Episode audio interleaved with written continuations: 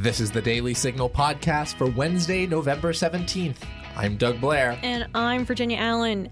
Americans across the country are standing up and fighting back against the Biden administration's vaccine mandate. The news outlet The Daily Wire is suing the Biden administration, arguing that the order is unconstitutional. The Christian legal aid organization Alliance Defending Freedom is representing The Daily Wire in the fight to stop the vaccine mandate.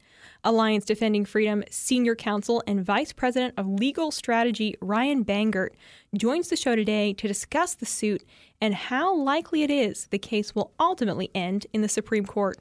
But before we get to Virginia's conversation with Ryan, let's hit the top news stories of the day.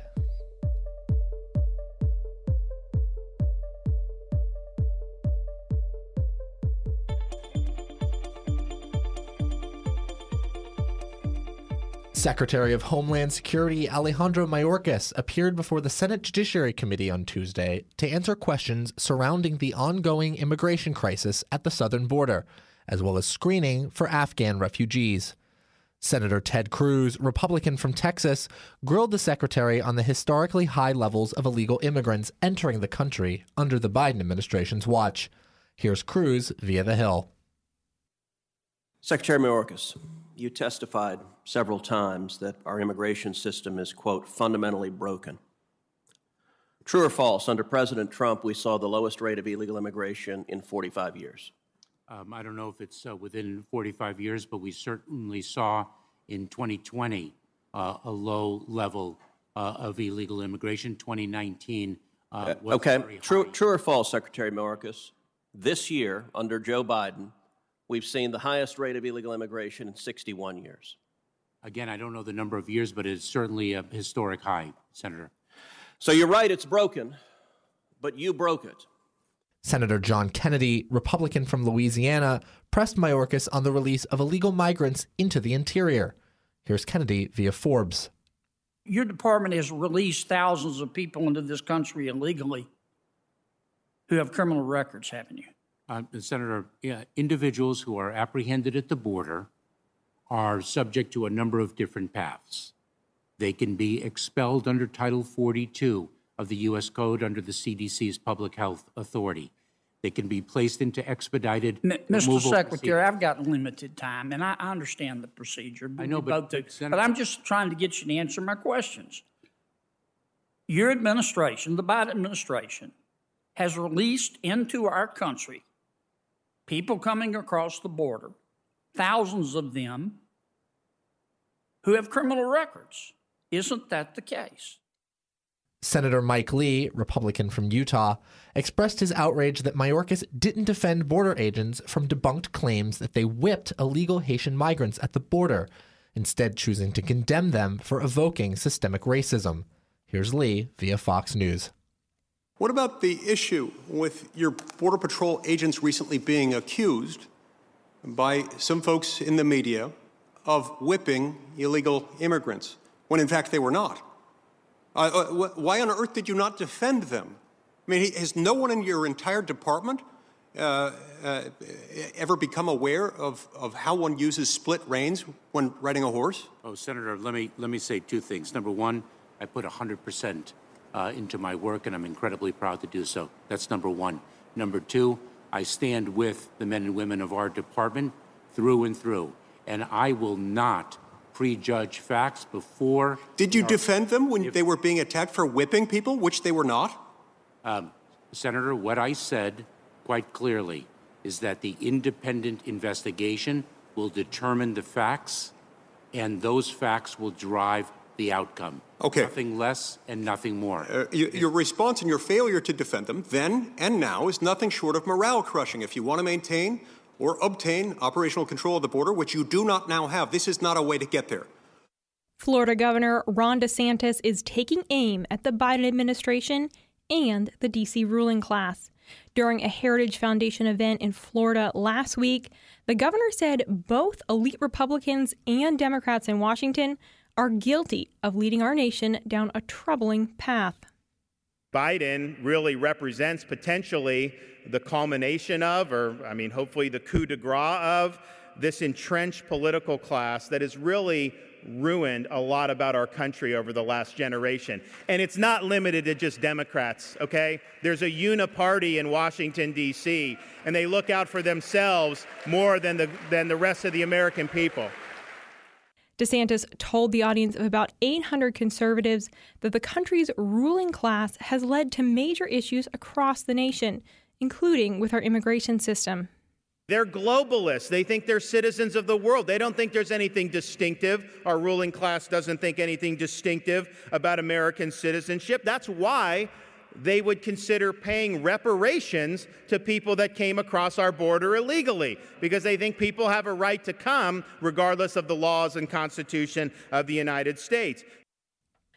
The Wall Street Journal reports that the Biden administration has been considering making payments to illegal immigrants for as much as $450,000. DeSantis also addressed Biden's failings in Afghanistan and the fight against the COVID 19 vaccine mandate. DeSantis said he believes Biden's presidency is causing more and more people to look and recognize the failures of leftist governance. Californians are paying more at the gas pump than ever. Across the state, the average cost per gallon hit $4.68, a new record high. Per the Los Angeles Times, some experts are pointing to higher crude oil costs and increased demand as factors in the ballooning cost of fuel. Spokesman for the American Automobile Association of Southern California, Doug Shupe, said in a statement to the Los Angeles Times, We had really, really low demand during the pandemic, and then it just ramped up rapidly as more and more people became vaccinated. The desire to get out there and travel really picked up quickly. The spiking prices have led the government to weigh drastic options to ease fuel costs for the average consumer. Per The Hill, Senate Majority Leader Chuck Schumer, Democrat from New York, urged President Biden on Sunday to release quantities of the nation's emergency petroleum reserves to try and bring down gas prices heading into the holidays. Energy Secretary Jennifer Granholm confirmed that the White House was weighing releasing the reserves as a possibility. Now, stay tuned for my conversation with Alliance Defending Freedom Senior Counsel and Vice President of Legal Strategy Ryan Bangert as we discuss the Daily Wire's lawsuit against the Biden administration's vaccine mandate. The Heritage Foundation has a new website to combat critical race theory. CRT, as it's known, makes race the centerpiece of all aspects of American life. It categorizes individuals into groups of oppressors and victims. The idea is infiltrating everything from our politics and education to the workplace and even our military. Heritage has pulled together the resources that you need to identify CRT in your community and the ways to fight it. We also have a legislation tracker so you can see what's happening in your state. Visit heritage.org/crt to learn more. So, as many of you all know, the Biden administration has issued a mandate requiring all businesses with 100 employees or more, it's requiring them to have their employees be vaccinated or tested weekly. And more than half of US states, they have actually already filed lawsuits against this mandate. And there are a number of, of businesses that are doing the exact same thing, that are taking a stand and that are pushing back. And one of those is the Daily Wire. Christian legal aid organization Alliance Defending Freedom is representing the Daily Wire in their case against this vaccine mandate. And joining us today is Alliance Defending Freedom Senior Counsel and Vice President of Legal Strategy, Ryan Bangert. Ryan, welcome back to the Daily Signal podcast. Virginia, thank you so much for having us on. Well, we are excited to talk about this lawsuit and break down what exactly what exactly this mandate is and why the Daily Wire is deciding to take legal action against it. So, Ryan, back in September, President Biden announced that he was going to issue a vaccine mandate. And then on November 4th, the Occupational Safety and Health Administration, they issued the details of that mandate. So, why did Ben Shapiro and his organization, the Daily Wire, why are they deciding to fight this vaccine mandate? Well, Virginia, you pointed out something very uh, interesting right there. This was an announcement made by President Biden back in September, and OSHA finally got around to issuing an emergency temporary standard in November. So apparently, the emergency wasn't uh, emergent enough to warrant them taking immediate action. Uh, but so we we are representing the Daily Wire, and they're challenging this mandate uh, because it's a, an example of tremendous government overreach, and not just government overreach, but overreach by the federal government in particular. Uh, as all of us uh, conservatives know, uh, the federal government is a government of limited enumerated powers. It does not have the police power. It does not have unlimited, un, uncapped power to govern our daily lives. It can only exercise power that's found in the U.S. Constitution. And nowhere in the Constitution, at least not that I've seen, not that Ben Shapiro's seen, not that anyone at the Daily Wire has seen, is there authority to force every American to undergo medical treatment uh, with a, you know, a, a, vaccine that's relatively new and novel to treat a novel coronavirus. Uh, that is not something that is found anywhere in the text of the Constitution, uh, nor in any reasonable interpretation thereof. So this is primarily a case about federal government overreach. So, Ryan, what exactly is in this lawsuit? What is the Daily Wire asking the courts to do? We're asking the court to stay the mandate and enjoin it, basically put a stop to it uh, in the simplest way possible. And in part, to understand what we're asking for, it's helpful to know what exactly does this emergency temporary standard require. Well, it requires that all private employers with 100 or more employees demand and mandate that their employees get vaccinated. That's the simplest way to put it. There's an exception if the employer institutes a policy that allows for testing and masking of unvaccinated employees, testing every single week. Well, they can do that too.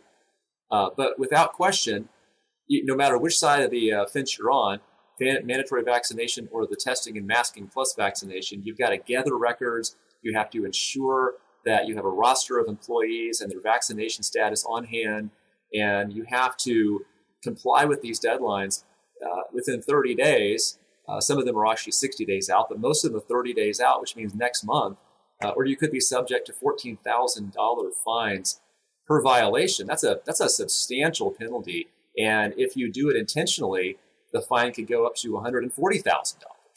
That's even for businesses with 100 employees, that's a mid-sized business. That can be crippling, especially when you're dealing with uh, inflation, when you're dealing with the economic situation we're dealing with right now. That's a that's a pretty big ask uh, for a medium-sized business right now. Yeah, and we know that that affects so many businesses all across the country. Literally, millions of workers, so many workers are facing that choice of, okay, do I get the vaccine uh, or risk losing my job? So when it comes to how this lawsuit is written, let's say you all you have success, you win your case, what happens at the Daily Wire versus the rest of America? If if the court rules in the Daily Wire's favor, does that just mean that the Daily Wire isn't forced to uh, to require their employees to be vaccinated, or does that mean uh, that that positive ruling applies to all Americans and and is broader? I would argue that would apply to all Americans uh, because we're fighting for all Americans. And I want to be clear about one thing. We're not objecting to the vaccine as a vaccine. They, The Wire, Jeremy Boring, our clients have been very clear that the vaccine is a, you know, a, a breakthrough, a medical breakthrough, and somewhat of a marvel of modern medicine. Uh, many of the Daily Wire employees have been vaccinated. They believe, however, that it is a personal choice. It's a personal decision, one that the federal government has no role dictating to Americans. And, and, and so this is not a matter of opposing a vaccine, being anti-vax. This is really a question of what is the role of the federal government. And so I would argue if we do get a stay, um, if we do get an injunction, that would apply uh, to everyone because uh, I don't see any way that they can be limited to just one employer. In fact, as you may have already uh, seen, the Fifth Circuit Court of Appeals down in New Orleans issued a stay on Friday of last week, halting implementation of the mandate. Now, the Fifth Circuit didn't specifically say whether it's nationwide in effect, but reading the order, I think it is. And I think many people who have, who have considered it carefully also believe that it has nationwide effect. Yeah, well, I'm glad you brought that up because I was actually going to ask you that very question of, you know, from the Fifth Circuit's ruling. They've put a pause. They actually said that the vaccine mandate is fatally flawed. So, does that mean that we're now in a pause moment across the country that uh, we won't see we won't see things move forward with implementation of this requirement until uh, until the courts essentially decide is this constitutional? Can we implement it? And i guess maybe there there's still a little bit of a question mark there of uh, does this extend to all businesses across america? Well i think it does but you also raise an important point and that is what happens next?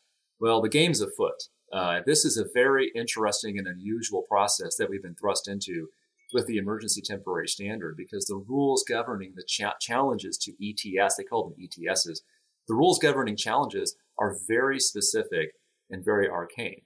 And one of the rules that applies to ETS challenges is within 10 days after uh, a challenge being filed, the challenges have to be filed not in the trial courts, but in the appellate courts, the circuit courts. So all these challenges are being brought all across the country in federal circuit courts. We filed the Daily Wires challenge in the Sixth Circuit, which is in Cincinnati. There's also a challenge pending uh, in Texas. Uh, Texas brought a challenge in the, in the Fifth Circuit in New Orleans. We're involved in cases in the Eighth Circuit in St. Louis and the Eleventh Circuit in Atlanta. Well, the unions filed challenges in circuits that tr- tend more liberal, that tend more progressive. Uh, so you saw union, we've seen union lawsuits in the second and the fourth and the ninth. And they're arguing the ETS doesn't go far enough. They're saying it should be even more restrictive. Now, I think they filed those lawsuits because they wanted to put those circuits into what's called the lottery process. And that's where we're headed. In fact, just uh, today, the uh, Judicial Panel on Multi-District Litigation, which is a panel of judges that handle uh, multi-district litigation, same, same type of litigation filed in multiple different courts, they're going to hold a drawing, a raffle basically. They're going to literally pick a circuit court out of a, a drum. And that circuit court will become the court where all these challenges will be consolidated. And no one knows right now which court that's going to be. If it's the Fifth Circuit, I think we all know exactly what they think about the ETS. But let's say it's the DC Circuit or the Ninth Circuit. Well, we don't know. And if it's one of those circuits, we expect the federal government to immediately file a motion asking that, that panel to dissolve the Fifth Circuit's order. So there are there's a number of different uh, plays left to be had in this in this fight. Uh, so the stay is just the beginning. We we have to keep we have to keep the pressure on. We have to continue because uh, the, this this is nowhere near finished. And what are the chances that this rises all the way to the Supreme Court? I know that Ben Shapiro at the Daily Wire says he's willing to take this all the way to the Supreme Court. Do you think that would happen? I think there's a good chance. Uh, it's always hazardous for a lawyer to say, I think there's a good chance my case will go to the Supreme Court given the odds. But uh, this one's different. I think this one has a very good chance of going to the Supreme Court because of the stakes, uh, because we are, it's a case involving the federal government we now have a number of state attorneys general who have filed challenges to the ETS. Uh, so this has really become an, an issue of national importance. And questions like this oftentimes are resolved by the U.S. Supreme Court. So this is a case where uh, I would hazard a guess that the Supreme Court is very likely to be the final, uh, the final word in this challenge. And how quickly do you think that would happen? Because of course, you know, it can take years for a case to work its way up through the courts and uh, even years for the Supreme Court to hear the arguments and then make their ruling. Would this be a situation where the case would be fast tracked due to the time sensitive nature of the vaccine mandate? I think there's a very good chance that that could happen. Um, I also think there's a good chance that motions practice uh, may take this case to the Supreme Court on what was been called the shadow docket. Uh, I think you could see it uh, pop up there at the Supreme Court very quickly, uh, potentially before the uh, January implementation uh, deadline for full implementation. So I, I, would not be surprised at all if we saw something that quick happen. It, and again, always hazardous to predict that, but in cases like this where you're testing the limits of federal power and 84 million Americans are potentially affected, uh, I, think that you do have a real possibility of the Supreme Court taking fast action. Ryan, let's take a minute and talk about that million dollar question, which is Is the vaccine mandate constitutional? Obviously, you have people on on both sides claiming different things.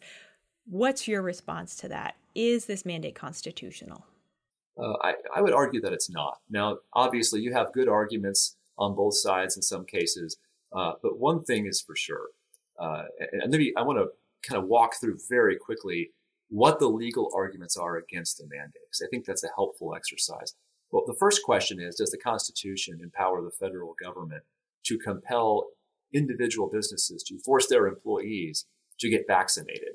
Uh, I think the answer is no. I think we have some guidance from the U.S. Supreme Court in the Sebelius, the NFIB versus Sebelius case, which dealt with the uh, Affordable Care Act and the requirement that individuals purchase insurance. Uh, the court was very skeptical that Congress could compel participation in commerce in that case. Uh, it was also very skeptical that Congress could compel individuals to eat their broccoli. Uh, this looks a little bit like forcing individuals to eat their broccoli. Uh, go get your vaccination. Um, that's a obviously that's you can debate that all day long. I think that the Commerce Clause uh, doesn't quite stretch this far. But even if it does, even if it does, and the Fifth Circuit didn't address that question in its stay opinion, it, it raised it raised the question and it said we really doubt it. But even if the Commerce Clause does stretch that far, uh, we don't think in this particular instance OSHA's correctly exercised its power to take this step. Uh, if you look at what they did, this is not a normal rulemaking. This is not something that went out for notice and comment to the public. It's an emergency temporary standard. And the bar is high. It has to be a grave danger that's being addressed by the ETS. There has, it has to be a workplace danger. And the steps taken have to be necessary to address that danger. And the Fifth Circuit was, was not convinced and not persuaded that those high bars, those high standards were met here uh, for a variety of reasons. So then, what is the likely outcome? What is, in all likelihood, going to happen next? Uh, and and where where does this path ultimately lead us? As there's so many private businesses and states that are challenging this vaccine mandate. You're right, and the answer to that question is it, we'll wait and see. It's going to be a roller coaster ride from here forward. Uh, certainly, we know where the Fifth Circuit stands uh, on the issue. Uh, if the Fifth Circuit's name is drawn out of the drum, I think we have some pretty we have a pretty good indication uh, what's going to happen next. I think the stay is going to remain in place, and uh, we will proceed to a permanent injunction hearing. Uh, if a different circuit uh, name is drawn out of the hat, then the next question that has to be answered is: Will the stay remain in place, or will it be will it be vacated?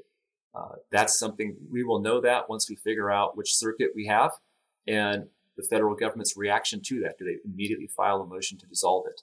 Uh, if they do, and that stay is dissolved, uh, you could very well see action at the U.S. Supreme Court fairly quickly on, on the so-called shadow docket.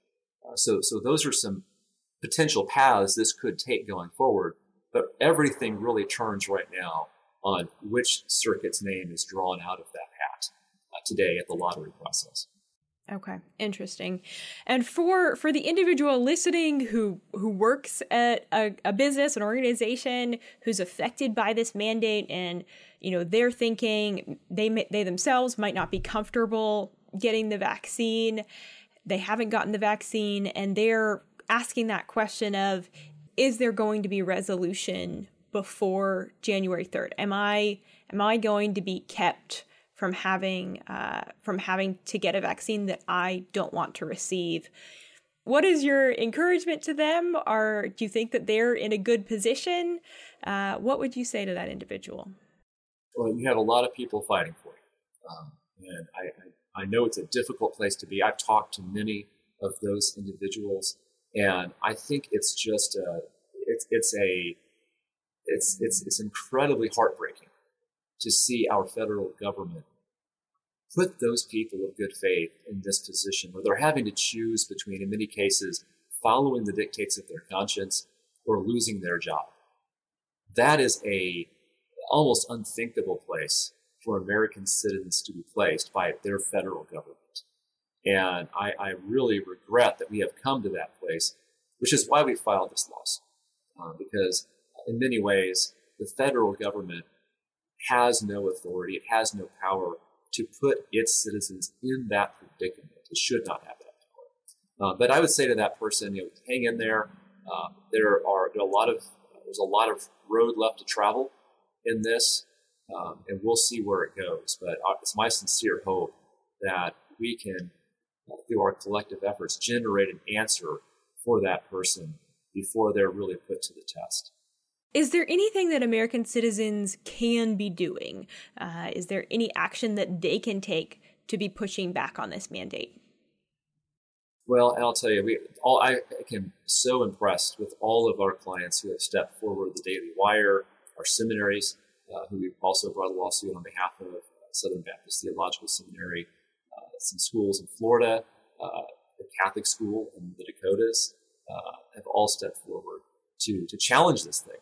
Uh, but for individual citizens, insist on your rights. You do have, at least right now under this ETS, you have a right uh, to a religious exemption. You have a right to an accommodation if you have a health condition uh, that requires that you not receive this vaccine. So you do have rights right now. And so insist on it. Put your, put your, if you have those legitimate objections, put your employers through the paces because you can insist on them. And for those that do want to file religious exemptions, are there any resources that you would point them towards for, for how they can do that, for, uh, for how they should craft those statements? Certainly. They can visit our website. We do have some materials there that assist with that. Um, but uh, I would certainly tell uh, people who are considering claiming a religious exemption that the, your employer really needs to honor your good faith explanation of what your uh, beliefs are. Um, they really shouldn't be digging behind them uh, excessively. And we have seen in some cases employers doing that. Uh, I, I, don't think that's correct or proper. Uh, so I think that really insist that your employer accept your good faith religious belief at face value. Answer their questions. If they have questions, answer them. I would never counsel anyone not to answer the questions that employers are putting forward. But uh, don't back down. Don't be cowed because this is this is something that you have a right to. Ryan Bangert, Senior Counsel at Alliance Defending Freedom. Ryan, thank you so much for your insights on this. This is a case that all Americans are, are watching. We're going to be watching the Daily Wire's case and all the cases that Alliance Defending Freedom is fighting in the courts. And uh, we will we will see where this leads. But thank you for what you all are doing. Thank you, Virginia. We really appreciate it. And that'll do it for today's episode. Thanks so much for listening to the Daily Signal podcast. You can find the Daily Signal podcast on Google Play, Apple Podcasts, Spotify, and iHeartRadio. Please be sure to leave us a review and a five star rating on Apple Podcasts and encourage others to subscribe. Thanks again for listening, and we'll be back with you all tomorrow. The Daily Signal podcast is brought to you by more than half a million members of the Heritage Foundation. It is executive produced by Virginia Allen and Kate Trinko. Sound designed by Lauren Evans, Mark Geiner, and John Popp. For more information, please visit dailysignal.com.